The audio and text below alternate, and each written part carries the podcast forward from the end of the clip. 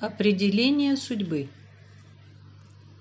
Есть фундаментальные принципы, которые позволяют рассматривать тему судьбы с очень практической точки зрения. Первый закон судьбы. Мы можем изменить судьбу только в настоящем. Прошлое уже ушло его изменить невозможно. Рекомендуется не застревать в прошлом, поскольку это пустая трата драгоценной энергии. Особенно, когда мы учимся устранять впечатления прошлого, таким образом стирая оставленные им шаблоны. Будущее определяется настоящим, тем, как мы живем сейчас. Важно именно то, что мы делаем сегодня. Каждый день, каждый момент – это уникальная возможность создать новую траекторию своей будущей судьбы. Второй закон судьбы. Мы сами создаем ее своими ежедневными мыслями и желаниями, пристрастием и неприязнью. Вы замечали, как нас что-то привлекает, что-то отталкивает, а что-то еще никак на нас не воздействует, как будто оно нейтральное – когда нам нравятся определенные вещи, мы притягиваем их в наше энергетическое поле. Когда нам не нравятся определенные вещи, мы думаем, что отторгаем их от себя, но на самом деле – они воздействуют на нас так же сильно, как и то, что нам нравится. Мы просто притягиваем их негативным способом, а не позитивным. Например, ненависть заставляет нас так же сильно думать о человеке, как и любовь.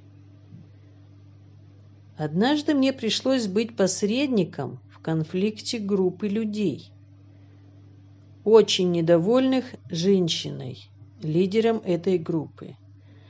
Она вела себя очень деспотично, и людям это причиняло боль.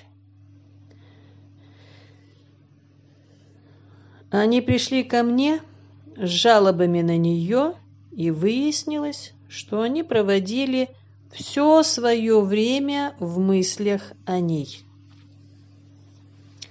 Они медитировали на ее слабости и ошибки. Осознав это, они полностью изменили свой подход, и ситуация улучшилась.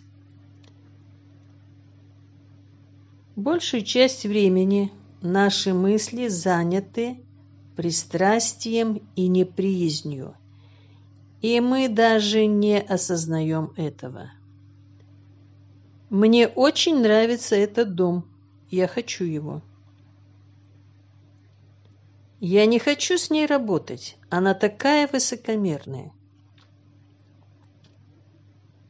Я хочу быть таким же талантливым, как он. Эти люди выглядят опасными. Лучше держаться от них подальше. Она такая красивая, я хочу выглядеть как она и так далее. Мы постоянно формируем впечатления в своем уме, позволяя себе реагировать под влиянием момента, основываясь на пристрастии и неприязни.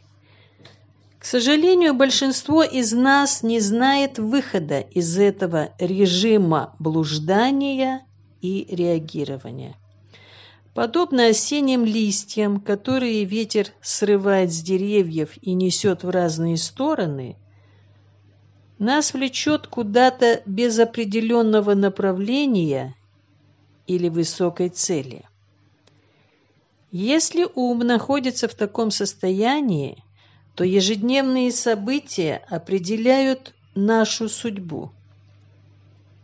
И это происходит без нашего планирования и осмысления. Так что же мы можем сделать? Начать с тренировки ума, инструмента, ответственного за создание нашей судьбы. Но сначала рассмотрим одну аналогию. У вас есть красивый новый Феррари. И вы очень счастливы ездить на нем повсюду. По широким шоссе, по роскошным ландшафтам. И это именно то, чего желает ваше сердце. Но вы настолько увлечены этими поездками, что у вас нет времени пройти техосмотр. И через некоторое время двигатель теряет мощность и в конце концов выходит из строя. Вскоре машина становится непригодной к эксплуатации. Но почему я завел разговор о Феррари?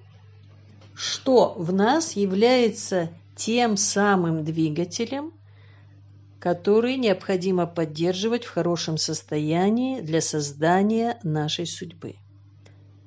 Он называется ум или сердце ум или тонкое тело.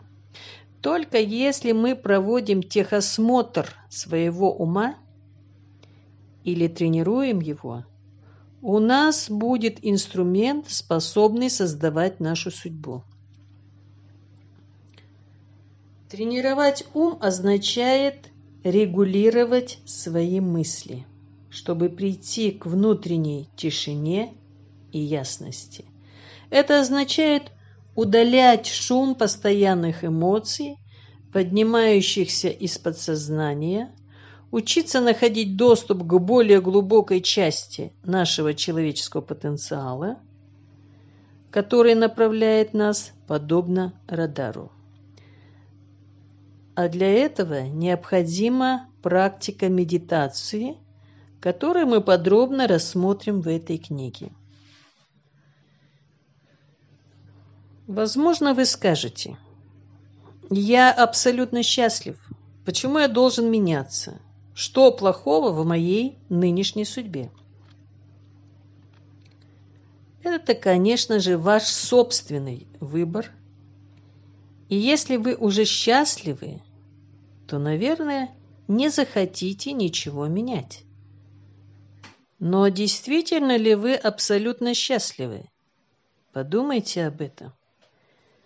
Если вы посмотрите вокруг, вокруг и заглянете глубоко в себя, то обнаружите, что чаще всего ваше счастье зависит от внешних объектов или обстоятельств. Соответственно, когда ситуация меняется – и наваливается печаль, мы остаемся без внутренних методов, способных помочь справиться с этим. Мы подобны водителю Феррари в сломанной машине. Было бы разумно научиться быть счастливым, независимо от обстоятельств. Посмотрите на это с такой точки зрения – Правильно ли игнорировать нужды своего организма до тех пор, пока вы не заболеете хронической или неизлечимой болезнью? И зачем ждать, пока ум не начнет разваливаться, прежде чем начать заботиться о нем? Почему бы не поддерживать его в прекрасном состоянии, как Феррари?